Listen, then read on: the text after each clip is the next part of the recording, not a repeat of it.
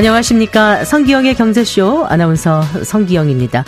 아, 미술 애호가가 아니더라도 쿠사마 야요이라는 이름 한 번쯤은 들어보셨을 겁니다. 아, 검은색 물방울 무늬가 있는 노란 호박을 주제로 작품 활동을 하는 일본의 현대미술 아티스트인데요. 작품 하나가 70억 원을 호가하기도 하죠. 아, 우리나라 1호 미술품 조각 투자로 이 쿠사마 야요이의 작품이 선정됐습니다. 어제부터 청약이 시작됐는데요. 단순히 쪼개서 투자하는 개념을 넘어 토큰 증권 시대를 예고한 이번 청약의 의미 짚어보겠습니다. 어, 여성의 평균 수명이 남성보다 6년 정도 길다고 하죠. 그만큼 노후 대비도 더욱 촘촘해야 할 텐데요. 여성이 더 신경 써야 할 연금 상품은 무엇인지 살펴보겠습니다. 이 시간 유튜브로도 함께합니다.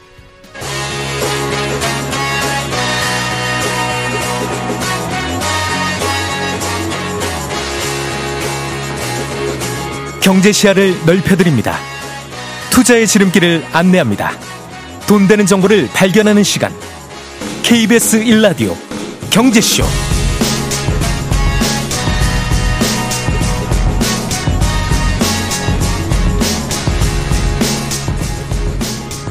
먼저 오늘의 경제 뉴스부터 살펴보겠습니다. 경제 뉴스 브리핑 손서구 경제평론가와 함께합니다. 어서 나오십시오. 네, 안녕하세요.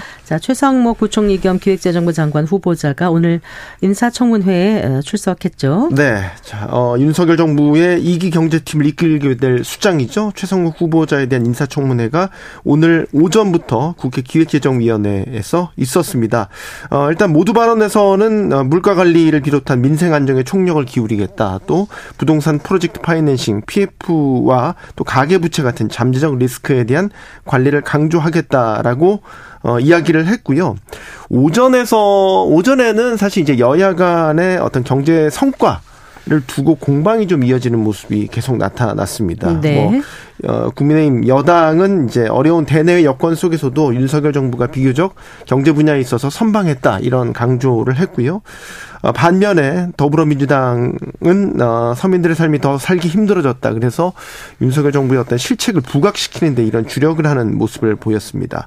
네. 어, 그런데 이제 어, 진짜 듣고 싶은 말은 이제 보니까 지금 오후부터 나오기 시작하더라고요. 오후부터. 네. 그래서 네. 아무래도 이제 경제 수장이다 보니까 뭐 예를 들면 법인세 인하라든지 아니면 임시세액 투자 공제에 대한 부분, 네. 물가 관리 이런 것들에 대한 어, 최상무 후보자의 입장을 좀 듣기를 원했는데 일단은 최상무 후보자는 유류세 인하 연장 같은 어, 이런 다양한 방안 등을 통해서 물가 불안 심리 어, 확산한 것을 차단하겠다 이런 입장을 밝혔고요. 윤석열 2기 경제팀에서도 감세와 긴축 기조를 이어가겠다. 어, 건전 재정을 강조하는 모습을 보이기도 했습니다. 또 하나 이제 그 주식시장에서 지금 연말 관심을 갖고 있는 그 주식 양도세 완화에 대한 네네. 부분 어, 즉답은 피했습니다. 그런데 이제 기존 입장에서 한 발 더 나아갔습니다. 결정된 바 없다라고 얘기를 했다가 종합적인 경제 여건을 고려해서 결정할 문제다라고 네. 이야기를 했습니다. 이르면 정부가 내일 어 주식 양도세 기준에 대한 완화 발표를 할 수 있다라는 관측이 나오고 있기 때문에 어 최 후보자의 오늘 이 입장의 미묘한 변화는 의미 있게 받아들일 필요가 있을 것 같습니다. 음, 네.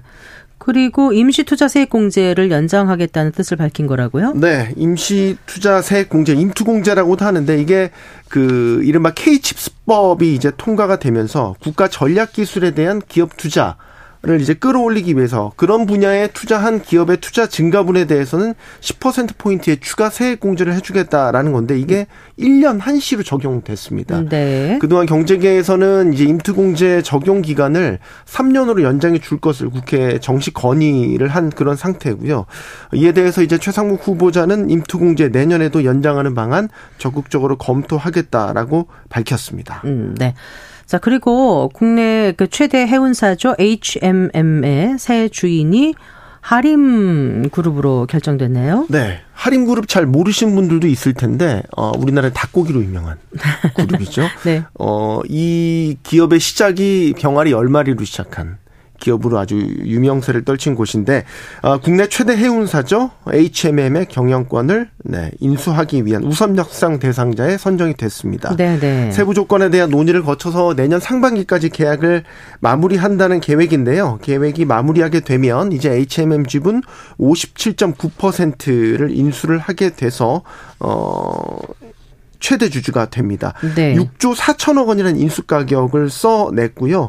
이 예정 가격 이상 써낸 곳이 할인뿐이어서 사실상 낙점된 분위기였습니다. 네. 펜오션이라는 어, 또 다른 벌크 회사 그 해운 회사를 갖고 있는데 이 회사를 인수할 때도 공동 인수자를 참여했던 곳이 사모펀드였어요. JKL 파트너스라는 곳인데 네. 이번에도 컨소시엄에 참여를 했습니다. 네. 할인그룹이 만약에 HMM까지 품게 되면요. 자산 규모가 지금의 17조 원에서 43조 원으로 급증을 하게 됩니다. 네. 재계 순위는 27위에서 대번에 13위로 뛰어오르게 됩니다. 네. HMM 하면은 이제 그 현재 사명으로 변경되기 전에는 현대상선이었고 네. 원래 이제 우리 1위가 그 한진해운이었다가 그렇죠. 파산하면서 예, 2위였던 현대상선이 1위로 올라선 거죠. 맞습니다. 네. 그런데 이제 하림 그룹이 이 덩치가 큰 이제 HMM을 인수하다 보니까 벌써 왜 시장에 우려가 나오는 거예요? 감당하기 어려울 것이다. 이런 네. 뭐, 뭐 이른바 승자의 저주 우려가 또 나오고 있어요. 맞습니다. 이제 할인 그룹이 더 큰 자산을 갖고 있는 그룹을 이제 인수를 하는 거니까 소위 이 비교를 해서 새우가 고래를 삼켰다 이런 말도 나오고 있는데 일단 6조 4천억 원이라는 인수 금액은요 주식 지분만 인수하는 네. 대금입니다.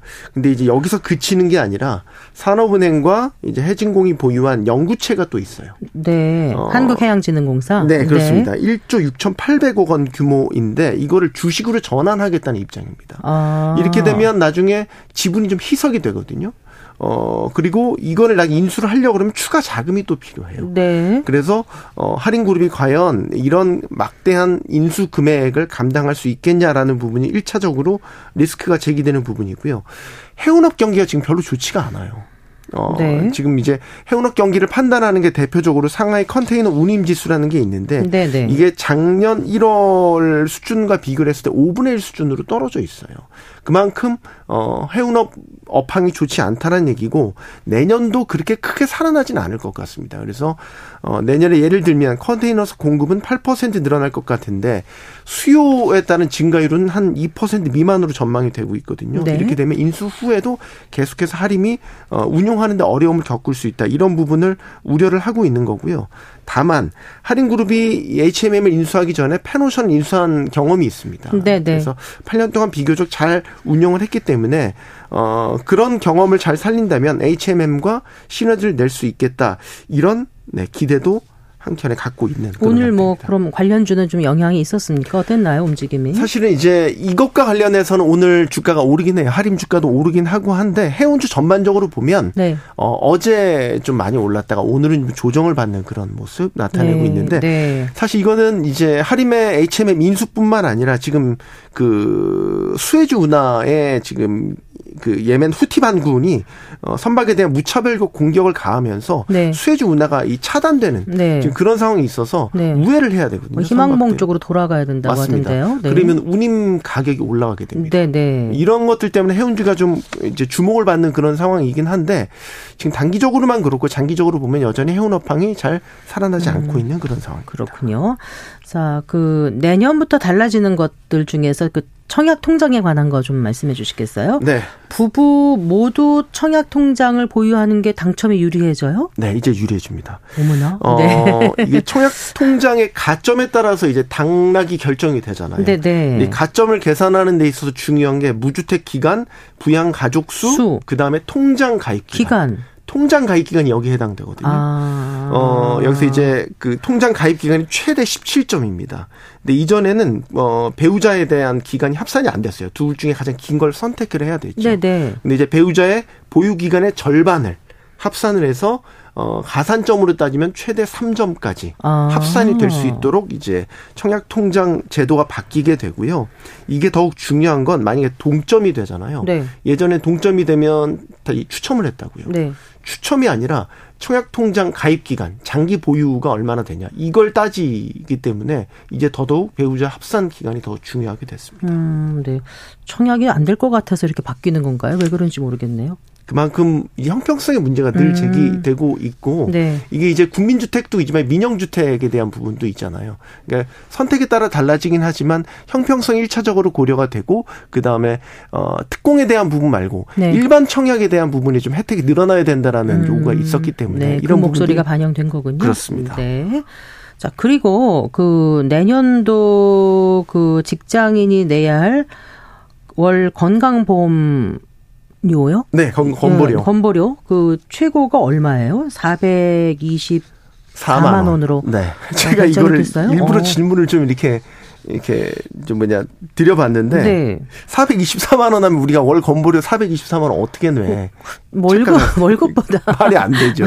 네. 이게 이제 다 그런 게 아니고 네. 초고소득자 직장인 네, 네. 월 1억 원 이상 버시는 분들 네. 그런 분들에 해당되는 거고요. 이게 왜 중요하냐면 건강보험액에 그 법정 상한액과 하한액이 있는데 네. 내년도에 적용될 상한액이 이제 개, 개정이 돼서 고시가 됐습니다. 네. 그래서 이게 어 상한액이 월 848만 1,420원 우리 결정이 됐고요. 네. 이게 이제 직장 보험료의 경우에는 절반은 회사에서 내주잖아요. 그렇죠. 부담을 하기 때문에 그 절반을 해보면 424만 710원. 네. 이거를 이제 월 보수액으로 환산을 하면 1억 1962만 5106원. 즉, 월 1억 2천만 원씩은 버시는 분들이 이렇게 보험료를 내시는 겁니다. 크게 해당 사항 없는 분들이 많은 것 같은데 네, 뉴스를 그래도 준비하셨습니다. 궁금하실까봐. 네, 잘 들었습니다. 고맙습니다. 네, 고맙습니다. 경제뉴스 브리핑 손서구 경제평론가와 함께했습니다.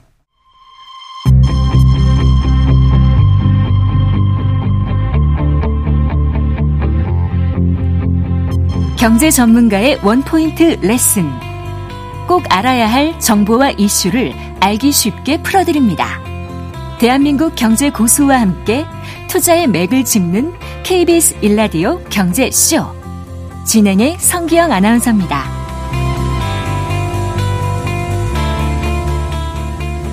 네, 77분입니다.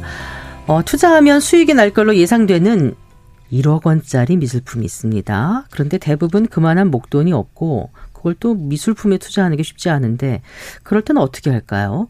고가의 미술품을 쪼개서 투자할 수 있는 우리나라 1호 미술품 조각 투자가 아, 시작됐습니다. 이번 조각 투자의 출발이 어떤 의미를 갖는지 얘기 나눠볼까요? 오태버스 대표이신 오태민 건국대학교 정보통신대학원 블록체인학과 겸임교수와 함께 아, 얘기 나눠봅니다. 어서 나오십시오. 네, 감사합니다. 네. 아주 기초적인 질문을 좀 드릴게요. 네. 블록체인 학과가 있었어? 이런 분들도 계실 것 같아요. 네, 몇 개 대학이 있습니다. 네, 그러니까 네. 블록체인이면은 뭐죠? 블록체인은 분산 원장이라고 번역이 되고요. 네. 비트코인 아시잖아요. 네. 비트코인에 사용된 기술입니다. 네. 그러니까 이제 가상 화폐로 거래를 할 때 그 해킹을 막을 수, 막을 수 있는 그렇죠. 그 기술을 블록체인 기술이라고 하는 거죠. 네, 맞습니다. 네. 그럼 기존의 그러니까 가상이니까 디지털로 되니까 네. 이게 내 건지 확실하게 증명을 해줄 수 있는 거. 뭐 이런 게 필요한 거고 이 이거를 다른 사람이 가져갈 수 없게 하는 그런 장치인 거죠. 네, 맞습니다. 제가 쉽게 이해한 거 맞습니까? 어, 정확하게 이해하고 계십니다. 네. 그런데 그러면 이 블록체인을 기, 기술을 이용해서 이제 그 암호화폐로 된 게 비트코인인 거고요. 그렇죠. 네. 네. 그럼 교수님은 그 블록체인 학과에서 이런 거 기반돼서 가상화폐라든가 네. 뭐 오늘 우리가 얘기 나눌 뭐 조각 투자라든가 네. 뭐 NFT라든가 이런 거에 대해서 학생들한테 가르치시는 건가요? 네 맞습니다. 아 그럼 네. 기술의 기본적인 것도 가르치세요? 아니면 기본적인 것도 가르치죠. 아 그러시군요. 네. 네. 그래요. 그런데 네. 그 쪼개서 투자한다는 거 있잖아요. 네. 상식적으로 이제 뭐 하나를 갖고 있어야 될 건데 네. 쪼개잖아요. 그럼 이제 그림을 쪼갠단 말이에요. 네. 그러면은 이제 쿠사마 아요에게 호박이 있어요. 네. 꼭지가 있고 밑에 바닥이 있고 네, 네, 네. 점이 있고 네, 아니면 여백이 있고 그렇잖아요. 그 중에 내가 한 귀탱이를 갖는다는 뜻은 아니고 네. 어떻게 한다는 거예요? 그러니까. 어, 되게 좋은 질문이신데요.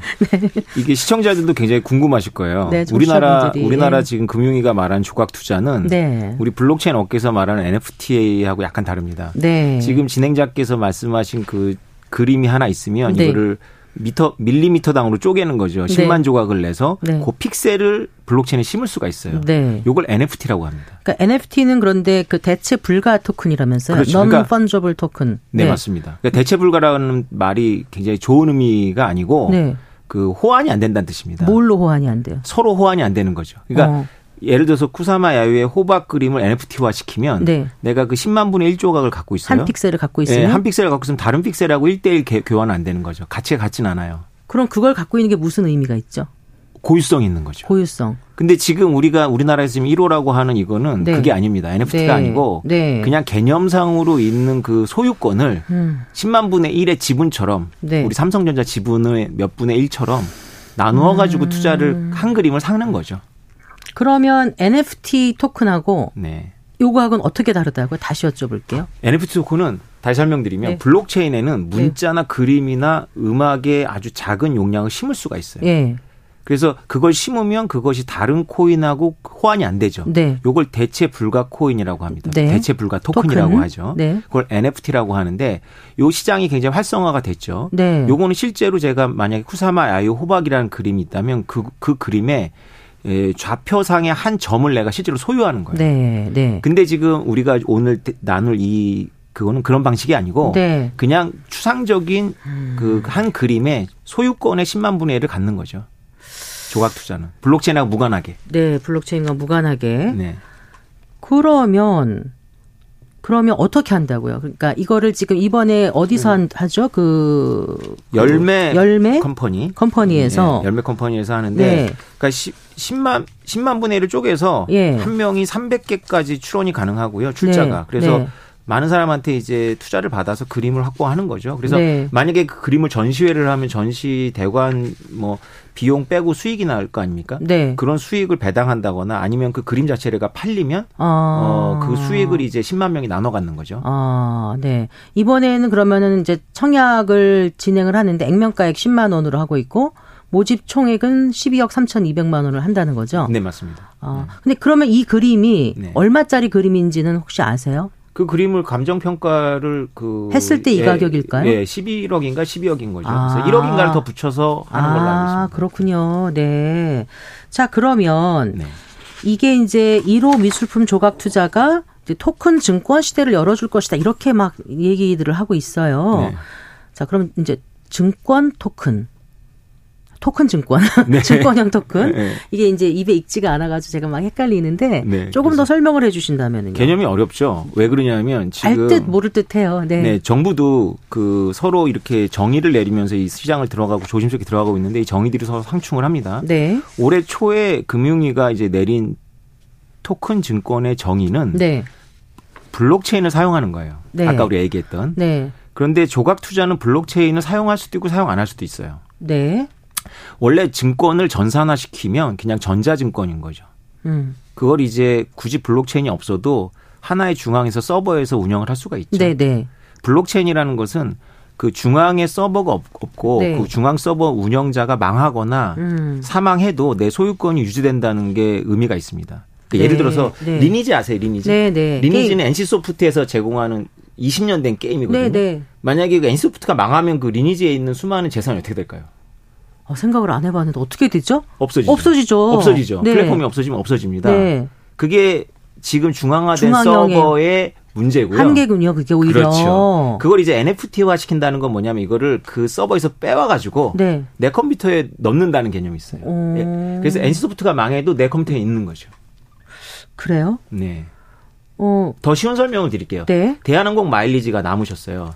못 쓴거 있어요. 네. 그거를 저랑 이제 네. 저한테 파실 수가 없잖아요. 원래 못 팔죠. 팔아도 소용이 없는 게 네. 대한항공 서버에 있기 때문에 네. 사람을 네. 인증해 버려요.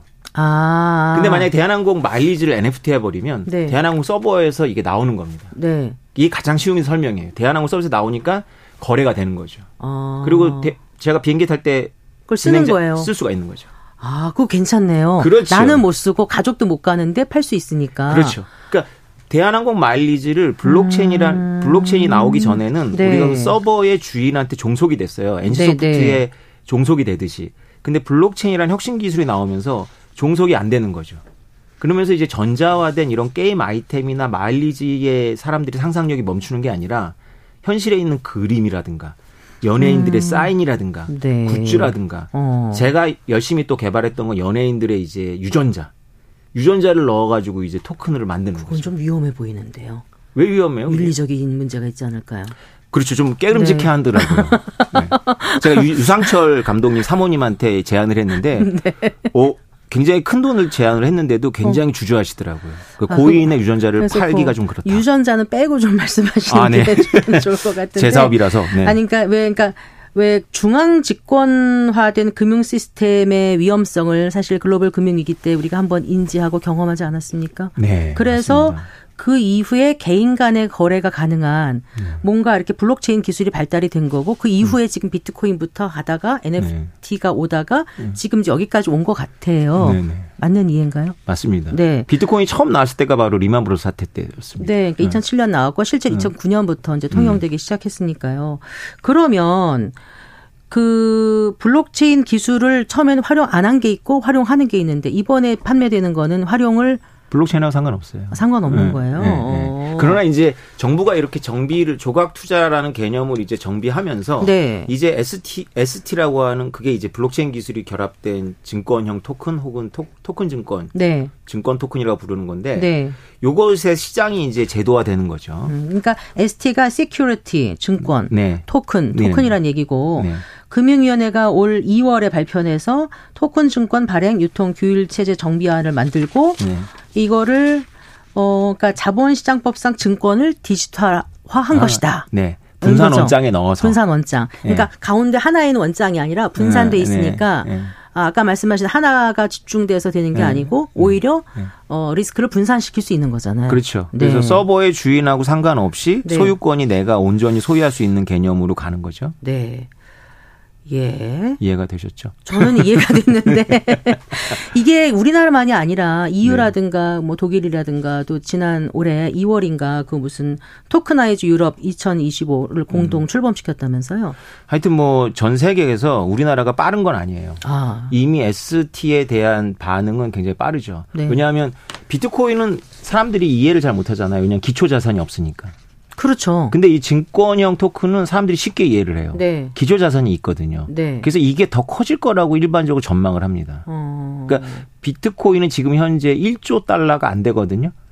시총이 시총 1조 달러가 네. 조금 안 돼요. 네. 우리나라 돈은 천조가 넘지만. 네. 근데 이제 2030년쯤 되면 이 증권형 토큰의 시장이 16조 달러가 될 거라고 보더라고요. 그렇게 급속도로 커질까요? 온갖 걸 전부 토큰할 수 있거든요. 상상하는 아까 유전자에 대해서 깨름직하다 아, 그거 그랬는데 빼고 그거 빼고지만 네. 네. 단지 이렇게 그림 같은 건 친숙하지만 네. 뭐 항공권 마일리지 포인트부터 시작해 갖고 네. 게임 아이템 네. 온갖 것들이 이제 거래가 가능해지는 거죠. 어, 그럼 토큰 증권 시대가 결국 열리게 된다 이런 말씀이신데 네. 이게 되면 그럼 뭐가 좋아지는 거예요? 다시 또 여쭤볼게요. 아, 뭐가 좋아지냐고요? 네. 사실 이 조각 그림도 왜 이렇게 주목을 받냐면 MZ 세대가 이제 그림에 대해서 관심이 있대요. 네. 그런데 그림이 비싸잖아요. 이 그림만 해도 10억이 넘고. 네. 근데 내가 그 일부를 투자하고 싶을 때 네. 분할해서 투자할 수 있고 그래서 분할해서 이제 수익을 얻을 수 있고 네. 이미 이게 이제 부동산 같은 데서 이제 유동화 방식으로 쓰였죠. 네. 네. 부동산에서도 네. 조각 투자를 하더라고요. 그렇죠. 무슨 그런 플랫폼이 있더라고요. 네. 네. 그다음에 빌딩 같이 이제 수익성 자산 같은 경우는 계속 임대료가 나오니까 그걸 네. 나눠주는 거죠. 배당으로. 그래서 비트코인이 처음 나왔을 때 제가 공부한 바에 의해서 미국에서 제일 먼저 시도된 게 ABS. 네. 그러니까 asset based security. 네, 네. 이가 원래 있었는데 그거를 빠르게 블록체인화 시키더라고요. 네. 그래가지고 SEC라는 증권감독위원회 허가도 안 받고 마구마구 그걸 팔았어요. 음. 그러다가 다 규제를 받았죠. 네. 그래서 미국의 증권거래위원회는 기본적으로 돈을 받고 팔면 그것이 어떤 형태든 간에 전부 증권이라고 보는 굉장히 그 적극적인 해석을 하죠. 네. 자, 근데 개인적으로는 그렇게 할 수 있다고 하는데 증권 시장 측면에서는 확장 효과가 있다고 봐야 되겠네요. 그렇죠. 그래서 네. 이 증권 시장도 기존의 이제 증권들하고는 약간 칸막이가 있는데 그래도 비정형 증권이라 그래가지고 네네. 네. 지분형 뭐 채무형 해서 온갖 증권이 이렇게 증, 그 장외에 있었죠. 네. 그러나 이제 어차피 같은 플레이어들이니까 꼭 기존의 증권만 하진 않잖아요. 다루는 회사나 음. 고객들도. 그렇고. 그럼 신산업 창출 효과도 있을 것 같아요. 생각지 맞습니다. 않은 영역으로. 무엇보다 이제 우리가 이제 기대하는 거는 아티스트들이 배가 고프잖아요. 음. 그 아티스트의 아티스트들한테 이제 예, 원활하게 중간 단계 없이 이제 투자금이 들어갈 수 있고요. 네. 그래서 우리 지금 이제 이렇게 이미 기성화된 어 아티스트들을 이렇게 상품을 팔지만 유망한 그러니까 스타가 이정우가 될 수 있는 잠재력이 있어. 야구 선수 어, 아직은 안 보이지만 네. 그 이정우와 관련한 어떤 것을 증권에서 미리 사면 아. 이정우 선수가 샌프란시스코가 그렇게 하면 대박이 내면 네. 혼자 갖는 게 아니라 그걸 이제 그걸 10년 전에 알아보고 투자한 사람한테 나눠줄 음. 수가 있죠. 그리고 미래 이정우지만 현재 배고프고 힘든데 격려해주면서 큰 선수를 만들어낼 수도 있는 거고. 그렇습니다. 같이. 그래요? 네.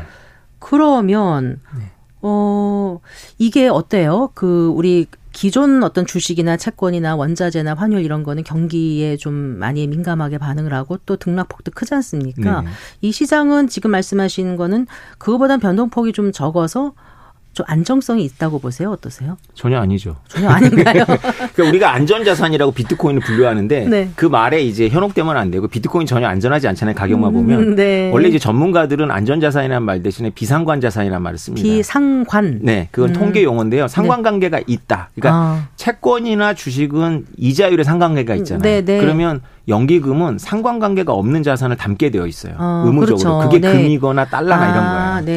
네. 그러니까 이게 이제 비상관 자산인 거죠. 그럼 그런 걸 이렇게 같이 담을 수는 있네요. 그렇죠. 그럼, 그림이나 이런 걸 비상관 자산이라고 하는데 네. 저널리스트들은 이걸 이제 안전 자산이라고 많이 흔히 아, 말을 하더라고요. 어쨌거나 이렇게 집어넣으면은 뭔가 리스크를 갖다 좀 줄일 그렇습니다. 수 있는 네. 그런 역할을 할 수 있겠네요. 네, 따로 움직이는 것들을 음. 적당하게 담으면 이제 음. 체계적이거나 비체계적 위험들을 최소화시킬 수가 있어요. 그런데 아직까지는 신산업이라서 네. 좋은 점만 생각하지 할게 아니라 뭔가 다른 불안 요소라든가 리스크는 없을까 이것도 또 궁금하거든요. 많죠. 어떤가요? 일단 미술품 같은 경우는 가격 산정이 주관적이죠. 미술품? 네, 네 경우에 밀수품으로 제가 잘못 아, 잘못 죄송합니다. 네, 미술품 발음 네. 연습을 하고 나야 되는데. 네, 네. 네, 미술품 같은 경우에는 이제 가격 산정이 주관적이래 가지고 네. 기업은 회계 장부가 있지만 미술품은 뭐 부르고 최근에 낙찰가 뭐 이런 거밖에는 자료가 음, 없잖아요. 그러네요. 네. 네. 그래서 일반인들이 에, 많이 기만을 당할 수가 있고 그 다음에 거품도 쉽게 성상이 아, 되겠죠. 처음에 그러니까 가격 산정할 때 이게 적정한지 아닌지조차 모를 수 있군요. 그렇죠. 네. 그 다음에 진위 여부도 네. 우리는 모르죠. 그래서 어. 기초 자산을 이제 취급하는 회사의 신뢰성에 굉장히 많이 의존하겠죠. 아. 그래서 기초 자산을 다루는 실 회사가 마음 먹고 이제 속이려면 얼마든지 예술가하고 담합해서 속일 수가 있는 거죠. 음, 그건 어느 시장이나 마찬가지 아니겠습니까? 아, 맞습니다. 네. 네. 그러니까 이제 토큰 증권은 지금 말씀 들어보면 전 세계 어디서나 이제 가능할 것 같아요. 네. 그러니까 우리가 이제 K컬처 한국이 세계 시장에 주목을 받으면 네. 우리도 전 세계에 팔려 나갈 수 있는 뭔가를 상품을 개발하면 엄청난 수익을 가질 수 있는 영역이 있는 거 아닐까요? 왜 이렇게 이해가 빠르시면 제가 처음 만났습니다. 아, 네? 이게 블록체인이 본질이 네. 뭐냐면 국경이 없는 소유권입니다. 네. 그래서 우리나라에서 이정우나 이렇게 블랙핑크가 되시는 사람들을 노르웨이에 네. 있는 팬들이 미리 알아보고 투자해 주는 거죠. 그래요. 네. 네, 그러네요. 네. 그러니까 아까 그 시장 규모가 얼마 정도 선, 성장할 거라 그러셨어요? 2030년에? 2030년에 16조 달러라네요. 16조 달러. 네. 예, 대단하네요. 네. 그런데 현재 그 우리 한은에서 지금 검토하고 있지 않습니까? 그 디지털 화폐. 네, CBDC. CBDC. 그러니까 central bank digital currency. 예. 네. 이게 도입이 되면 그럼 토큰 증권 산업에는 어떤 영향을 미칠까요? 만약에 CBDC가 이제 우리가 쓰고 있는 이제 통화가 완전히 전자화된다는 개념이고요. 네. 그것이 이제 블록체인이나 이런 smart contract이라는 그러니까 메타버스하고 잘 맞는다는 개념이에요. 네, 네. 지금은 비트코인이 기축 통화가 될 거로 우리가 예상을 하지만 네. 비주, 비트코인은 이제 등락이 심해서 일반인들이 화폐로 잘 인식을 못하죠. 근데 만약에 원화나 달러가 stable한 상태에서 CBDC가 되면 네. 이렇게 디지털에서 거래가 원활하죠. 네. 그러면 이제 이런 시장이 성숙한다라는 전제에서 수시로 이제 거래가 되는 거지. 지금처럼 이제 기존의 은행이나 이런 데다가 에스크로를 걸어갖고 투자를 하는 것이 아니라 네, 안심결제 네, 아니고 그냥 네, 직접 할 수 있다는 거. 네. 왜냐하면 그 자체에 그런 프로그래밍 기능들이 있거든요. 네. 그러니까 예금 토큰하고 증권 토큰을 맞바꾸는 어떤 굉장히 좀 뭐라 그럴까요? 어, 간단한 어. 방식으로 이루어진다는 음, 거에서 유동성이 굉장히 늘어나죠. 아, 네. 그러네요. 네. 그래서 한은에서도 어, 이런 것까지 다 생각을 지금 하고 있을까요? 한은에서 CBDC 굉장히 빠르게 진행하고 있는 걸로 알고 있습니다. 근데 네. 왜 굳이 하는지는 전 잘 모르겠어요. 사실 이 얘기는 다른 기회에 드려야 되는데 알겠습니다. CBDC는 굉장히 위험하고 파괴적인 네, 그건 좀 논외로 네. 오늘 좀 해야 될 것 같고요. 교수님 하면 이제 국내 1세대 비트코이너로 알려져 있지 않습니까? 음. 이런 질문 받으시면 어떤 느낌이세요? 무슨 질문이요? 1세대 비트코인. 아, 예, 예. 1세대 비트코인은 맞, 네, 맞습니다. 그러면 2014년. 저는 이제 그 다음 질문이 그런 비트코인을 많이 갖고 계십니까? 이런 질문을 드리고 싶었었는데. 네네. 그러니까 이제 다 네. 그걸 여쭤보시는데 비트코인을 10년 전에 저는 이제 평 단가가 어. 50만 원에 샀습니다. 비싸게 살 때 70만 원, 쌀 때 40만 원. 지금 얼마죠? 지금 6, 6천만 원 정도 하지 않아요? 네, 그럼 수익률이 얼마예요? 지금 이제 뭐 120, 아니 120배. 한 개만 샀어도 6천만 원을 갖고 계실 텐데. 네네.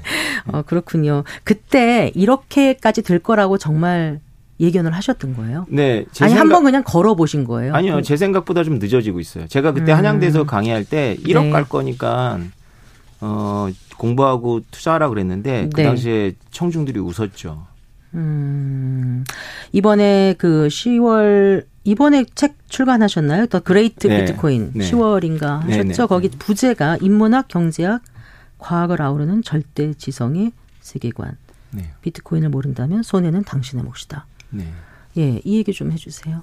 네, 비트코인을 사람들이 이제 거부감을 많이 갖죠. 왜냐하면 너무 이상하고 이해도 잘 안 되고 그다음에 경제학자들이나 저명 인사들이 거품이라고 얘기하니까. 근데 비트코인은 원래 서구 철학에서 이렇게 족보가 이렇게 쭉 이어져 오다가 만들어진 거고요. 네. 그이 비트코인을 이해하려면 경제만이 아니라 인문학과 철학을 좀 공부해야 됩니다. 네. 기술은 기본이고. 근데 네. 기술을 너무 깊게 파면 네. 비트코인에 머물지 않고 네. 너무 블록체인 기술로 들어가 버리더라고요. 예. 공학을 전공하신 분들의 특징인데 네. 더 빠르고 더 용량이 많고 뭐 이런 거에 관심이 많으세요. 음.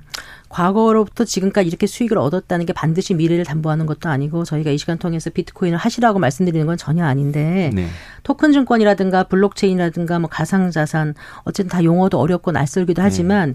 뭔가 이렇게 새로운 이슈의 등장이라는 게 결국 앞으로 우리 미래 사회의 변화를 예고한다는 생각은 충분히 들거든요. 맞습니다. 네. 음.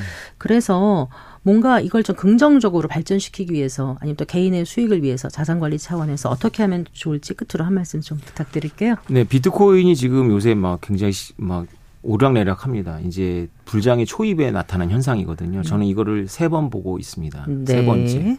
그래서 내년에 준비가 안 돼 있으면 굉장히 허겁지겁 들어가서 또 고통을 당하겠죠. 네. 그래서 준비를 미리 하셔야 됩니다. 준비라는 건 별게 아니고요. 좀 차분하게 공부를 하셔야죠. 네. 알겠습니다. 오늘 말씀 잘 들었습니다. 고맙습니다. 네. 감사합니다. 오테퍼스 대표이신 오태민 건국대학교 정보통신대학원 블록체인학과 겸임 교수와 얘기 나눠봤습니다.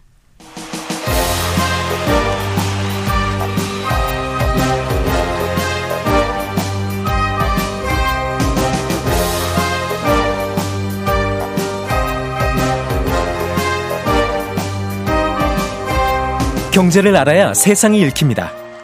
투자를 알아야 돈이 보입니다. KBS 1라디오 경제쇼.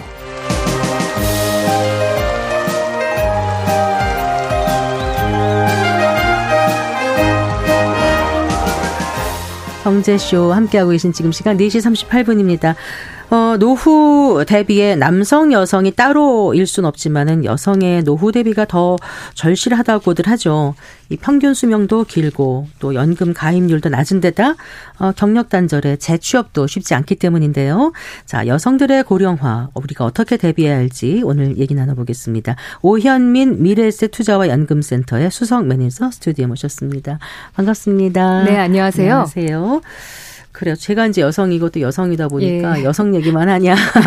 꼭 그러실 게 아니라 좀 남성과 분리해서 강조하고 예. 싶은 부분이 있으셨을 것 같아요. 네. 우리가 여러 가지 통계를 접하게 될 때 사실 남녀가 섞인 평균을 보다 보니까 여성의 상황이 좀 잘 보이지 않는 경우가 있는 것 같아요. 네네. 그래서 저희가 오늘은 좀 통계 속에서 여성과 관련된 부분을 좀 더 이렇게 세심하게 들여다보면서 현재 여성 직장인이 좀 어떤 부분에 신경 쓰면 좋을지 네. 그런 부분에 대해서 대해서 이야기를 해보면 좋을 것 같습니다. 네. 네, 우선 일반적으로 아까 말씀하셨던 것처럼 여성 수명이 남성보다 길다. 이런 거는 많이들 알고 계신 것 같아요. 그런데 구체적으로 우리가 국민연금을 받기 시작하는 65세 65세부터 그 이후로 얼마나 사는지 그걸 한번 음, 살펴보겠습니다. 네. 어, 우리나라 통계청에서 나온 2023 고령자 통계를 보면요.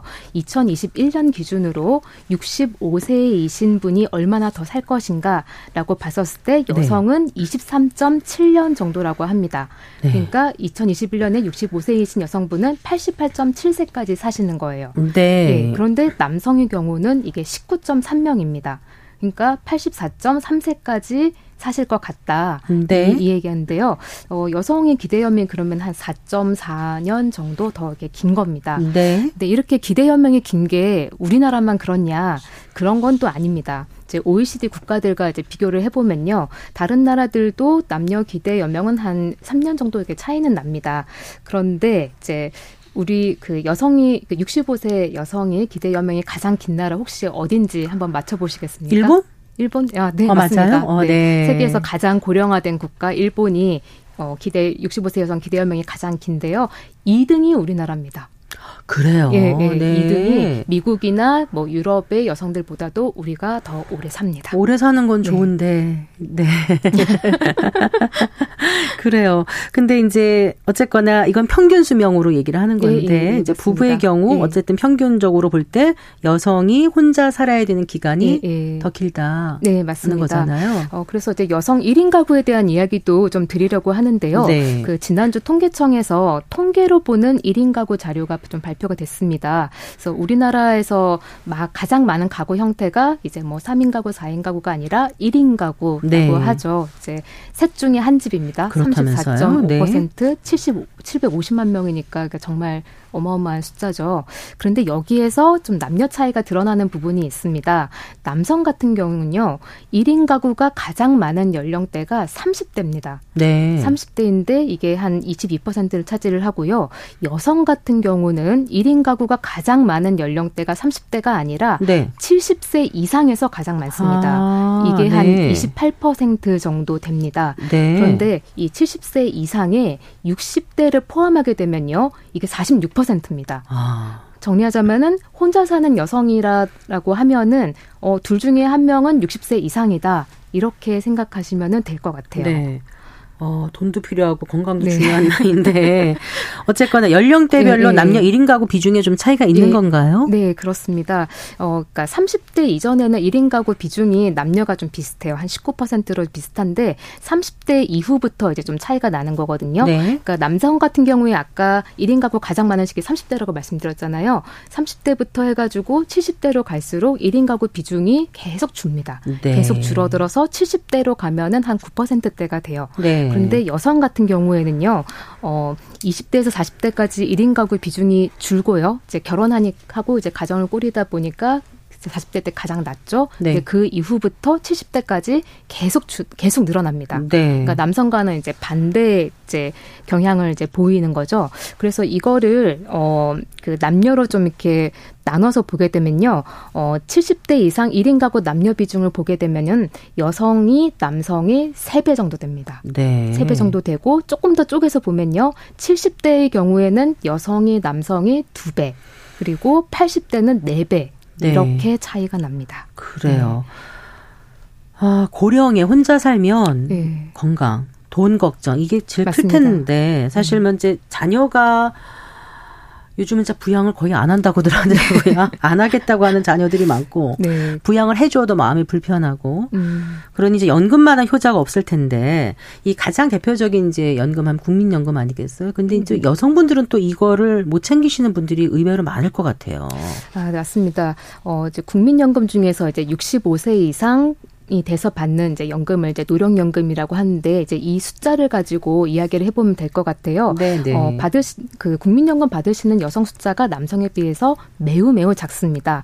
그러니까 현재 노인이신 분들은 사실 이제 과거에 이제 직장 생활을 안 하는 게 좀 보편적이었잖아요. 여성분들 예, 말씀이시죠? 예, 예. 그렇기 네. 때문에 아무래도 주부이신 분들은 국민연금에 가입할 뭐 필요성이라든지 기회나 이런 것들이 훨씬 이렇게 적을 수밖에 없었을 것 네, 같습니다. 네. 그러다 보니까 이제 수급자 차이가 나는데요.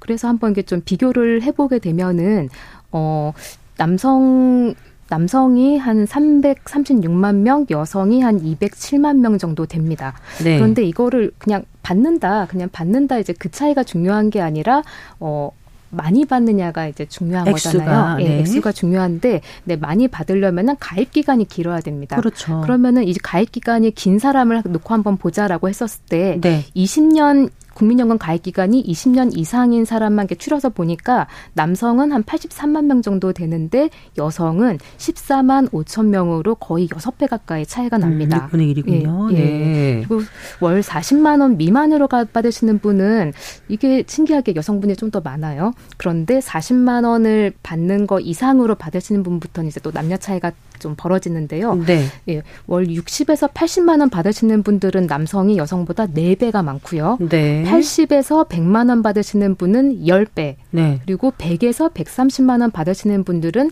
18배 아, 차이가 납니다. 정말 차이가 크군요. 네. 그래서 네. 사실 뭐 국민연금이 이제 그 노후 소득의 그 전부는 아닙니다만 이제 소득이 없는 이제 어르신분들 같은 경우는 이제 중요한 이제 그 어, 소득 근원이기 때문에 네네. 여성의 노후가 취약해질 수밖에 없는 부분이 있고요. 그래서 오늘 이제 뉴스에서도 나왔습니다만 이제 OECD에서 2023 한눈에 보는 연금 보고서가 나왔는데 네. 한국 고령자 소득 빈곤율 40%로 세계에서 높고 그 중에서도 여성이 45.3%로 남성보다 한 10% 이상 높다. 좀 이런 결과가 나온 상태입니다. 네. 네, 계속 이어가 주신다면은요. 네. 그래서 그 현재 그 연금 받으시는 분들은 네, 저희가 이런 생각해 볼 수 있잖아요. 거의 어, 비혼이 아니라, 미, 혼이 아니라 대부분 다 결혼을 해서 배우자가 있는 상태인 분들이 많기 때문에 뭐 남녀가 이렇게 남자 좀 또 많이 받더라도 아, 그게 공동 자금일 거다라고 생각을 할 수 있을 텐데 네. 그런 그리고 뭐 남성이 사망하더라도 이제 여성이 이제 그걸 이제 받아서 쓸 수도 있고 유족연금으로 쓸 수도 있겠죠. 그런데 최근에 이제 결혼을 많이 안 하잖아요. 네. 결혼을 많이 안 하기 때문에 결혼을 하지 않기로 마음먹은 여성분들이라면은 본인 노후 자금에 좀더 진심으로 관심을 음, 가질 필요가 있을 것 네, 같습니다. 결혼을 많이 안 네. 하는 거는 어찌 보면 또 내가 먹고 살 수 있는 능력이 네. 있다라는 거 그만큼 또 일자리를 네, 네. 갖고 있는 음, 사람일 경우가 많은 것 같은데 어쨌든 그 전보다는 지금 여성이 사회 활동에 참여해서 일하는 경우가 많지 않습니까? 그래서 최소한의 국민연금 납부는 잘 하고 계실 것 같은데요. 네, 어 사실 여성 대학 진학률이 남성을 앞선 것도 벌써 그냥 10년이 넘었고요. 네, 이제 여러 네. 분야에서 이제 여성의 진출이 많이 활발한 그런 상태인데 여전히 안타까운 부분들이 있습니다. 이제 대학 졸업하고 나서 남녀가 동일하게 일을 시작을 하죠. 그런데 여성의 경우에는 아무래도 결혼과 육아로 인해서 국민연금 보험료 납입하던 거를 이제 중지하게 되는 경우가 아, 많습니다. 네. 네. 그래서 연령대별로 국민연금 가입자 수를 비교해 보면 이제 차이가 나는데요. 자, 회사에 다니면서 국민연금 보험료를 내는 네. 이제 그 가입자 수를 한번 비교를 해 보겠습니다. 어 20대 초반에 그러니까 20대 전반에는 직장에서 이제 연금 국민연금 보험료 내는 그 숫자가 여성이 남성보다 많습니다. 일찍 예. 입직을 하고 남성들도 예, 예, 군대 다녀오고 하니까. 맞습니다. 네. 예. 근데 이제 20대 후반부터는 이제 남성이 좀 더 많고요. 근데 그 이후부터 남성은 이제 계속 증가합니다. 네. 50대 이제 그 국민연금 받기까지 가입자 수가 증가하는데 여성 같은 경우에는요. 20대 초반에서 후반으로 갈수록 가입자가 증가를 하다가 네. 30대 후반까지는 쭉 떨어집니다. 네. 쭉 떨어지고 그러고 나서 다시 이제 어, 재취업을 한다든지 이런 방식으로 해서 어, 60대 이전까지 다시 또 올라가는 그런 형태인데요. 아무래도 이제 뭐그 사업장 가입자에서 이제 이탈을 했다가 다시 돌아온 거는 이제 뭐 아이들을 기르다가 다시 또 이제 일을 하겠다라고 네. 돌아온 그런 영향으로 볼 수 있을 음, 것 같습니다. 네. 자, 그렇다면 이제 현재 일하는 여성들 노후 대비하는 데 있어서 어떤 점을 신경 쓰면 좋을까요, 만여자님? 네. 좀 가장 먼저 말씀드리고 싶은 거는 노후에 내가 일을 하지 않아도 정기적으로 돈이 생길 수 있게 하는 시스템을 만들어야 한다는 건데요. 네, 이게 참 말은 좋은데 어 대표적인 게 바로 그냥 연금이죠. 예. 네. 연금은 이제 어떻게 보면은 내가 계속 이렇게 꾸준히 저축을 해야 나중에 이제 받을 수 있는 거잖아요. 네. 그래서 내가 가입하고 있는 연금 제도에 대해서 좀 더 이렇게 관심을 가져볼 필요가 있을 것 같아요. 어, 근데 국민연금이 아무래도 가장 좀 기본적인 제도일 텐데 이것만 하더라도 알아두면 좋은 그런 제도들이 있습니다. 네. 좀 사례를 좀 들어다 보면 예를 들어 이런 겁니다. 어, 국민연금 가입자 숫자 아까 제가 연령대별로 조금 이제 좀 달라지는 모습을 말씀드렸잖아요. 네. 네. 근데 여기서 좀 눈여겨볼 숫자가 임의 가입자 숫자입니다. 임의 가입자란 그 주부나 뭐 군인이라든지 학생처럼 국민연금 납부 의무가 없는데 본인이 가입해서 납입을 하는 이제 그런 가입자들이거든요. 그런데 이 숫자가 여성의 경우에 30대 전반에서 후반에서 후반으로 갈 때 한 세 배 이상 올라갑니다. 그러니까 직장을 그만둔 30대 여성분들이 아 나는 국민연금을 계속 납부를 하겠어라고 이제 가입을 해서 네, 뭐 네. 어떤 뭐 본인이 이제 직장 다니면서 소득은 없지만 다른 지출을 줄여서 보험료를 음, 이제 납부를 이제 계속 거죠. 하시는 거예요. 네. 뭐 어떻게 보면 굉장히 좀 현명한 선택을 하시면서 나중에 이제 국민연금 가입 기간 10년을 납부를 해야 네. 받을 수 있으니까 그거를 미리미리 채우는 어떤 현명한 선택을 한다고 볼 수 있겠죠. 음, 네. 예. 이미 가입이라는 게 그러니까 어 따로 소득이 없어도 예. 본인이 예. 있는 돈을 네. 내면 되는 건데 이게 한 네네. 번에도 낼 수 있나요? 아니면 나눠서 낼 수 있는 건가요? 어, 임의 가입 같은 경우보다는요. 어, 네. 지금 말씀하신 거는 이제 좀 추후 납부에 좀 더 이렇게 맞을 것 같은데요. 네네. 예, 추후 납부는 이제 그 경력 단절 기간에 내가 못 냈던 어떤 그 국민연금 보험료를 좀 몰아서 낼 수 있는 제도인데요. 네. 그거를 이제 분납으로도 할 수 있는 이런 제도인데 최대 10년 그리고 119개월까지 가능합니다. 네. 그래서 이런 제도를 이용하게 되면은 경력단절 여성분들이 이제 그 본인이 그 부족한 기간을 좀 채울 수 있는 네, 이런 제도라고 생각하시면 될것 네, 같습니다. 그래요. 그러니까 이제 이미 가입을 할수 네. 있다. 그 다음에 추후 납부, 어, 추후 납부, 추납을 네. 음, 네. 하면 된다 이런 네. 말씀이시잖아요. 네네. 그래요. 그리고 이제 국민연금 말고도 이 이런 공적연금 말고도 또 챙겨볼 만한 부분이 있을 것 같은데요. 좀 설명을 해 주신다면은요. 네, 저 국민연금이나 뭐 사학연금, 공무원연금 같은 거를 이제 공적연금이라고 하는데요. 공적연금. 예, 네. 개인이 직접 가입해서 운용하는 뭐 개인연금이라든지 퇴직연금에 대해서도 좀 더 관심을 기울이시면 좋을 것 같습니다. 네. 이게 어, 두 번째 당부인데요. 그 첫걸음으로 내가 가입하고 있는 개인연금이 어떤 세제 혜택을 주는지 그리고 이 계좌 안에서 어떤 상품 을 운용할 수 있는지 네. 좀 확인해 보시면 좋을 것 같아요. 네. 내가 가입한 게 연금저축 펀드인가, 네. 연금저축 보험인가, 비과세 연금 보험인가 이거 사실 헷갈리시는 분들 생각보다 많더라고요. 네. 이런 부분 좀 한번 확인해 보시면 좋겠고요. 네. 어, 퇴직연금 같은 경우도 제가 친구들한테 물어보면은 어, 내가 가입하고 있는 유형이 DB인지 DC인지 음, 확정 급여형인지 네. 확정 네, 기여형인지 조차 모르는 친구분들 많으시죠. 맞습니다. 이게 좀 일에 너무 집중하다 보면은 사실 맞아요. 본인이 노후에 대해서는 좀 이렇게 소홀하게 되고 그런 부분인 것 같은데요. 네. 뭐 DB 같은 경우에는 뭐 본인이 신경 쓰지 않아도 회사에서 이제 알아서 운용을 해주니까 괜찮은데 네. DC 가입자라고 한다면은 본인이 운용을 해야 되기 때문에 네. 신경 쓸 부분이 아무래도 있기 때문에 네. 본인이 어떤 유형에 가입되어 있는지 이런 부분 꼭 한번 확인해 보시면 좋겠습니다. 네, 그리고요. 네, 그리고 그 다음은 이제 꾸준히 적립하고 운용하는 게 굉장히 중요한데요. 어, 우리가 노후를 위해서 열심히 저축할 수 있도록 정부에서 연금 계좌 적립에 대한 인센티브를 많이 주고 있습니다. 네, 여기서 말하는 연금 계좌는 연금 저축과 개인형 퇴직연금 IRP를 말하는데요. 네네. 계좌 납입금에 대한 세액공제 한도 금액이 올해부터 900만 원인 늘었습니다. 네. 예, 작년까지는 700만 원이었잖아요. 그래서 연금 저축에는 600만 원까지 IRP까지 합치면 이제 900만 원 인데요. 이제 다 채워서 저축하시면 연말 정산을 통해서 소득 수준에 따라 뭐 16.5% 혹은 13.2% 이제 네. 돌려줍니다. 네. 이제 저축한 돈으로 이제 이걸로 운용을 하는 게 이게 진짜 마지막 단계겠죠. 그래서 요즘은 연금저축이나 퇴직연금에서나 예금은 물론이고 뭐 ETF, 리츠 정말 다양한 상품을 운용할 수 있거든요. 네네. 네. 그렇기 때문에 본인이 관심을 가지기에 따라서 자기 노후 자금 크기를 늘릴 수 있는 여지가 많다. 좀 이 부분을 꼭 기억해 주셨으면 좋겠고요. 네, 그리고요. 네.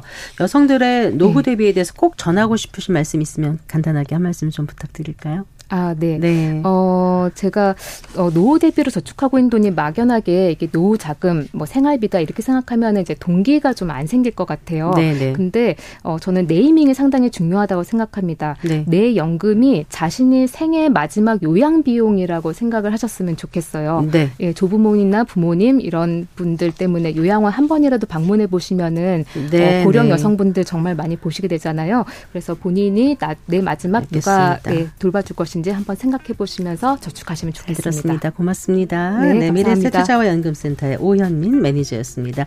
성기영의 경제쇼 오늘 순서 여기서 인사드릴게요. 아나운서 성기영이었습니다. 고맙습니다.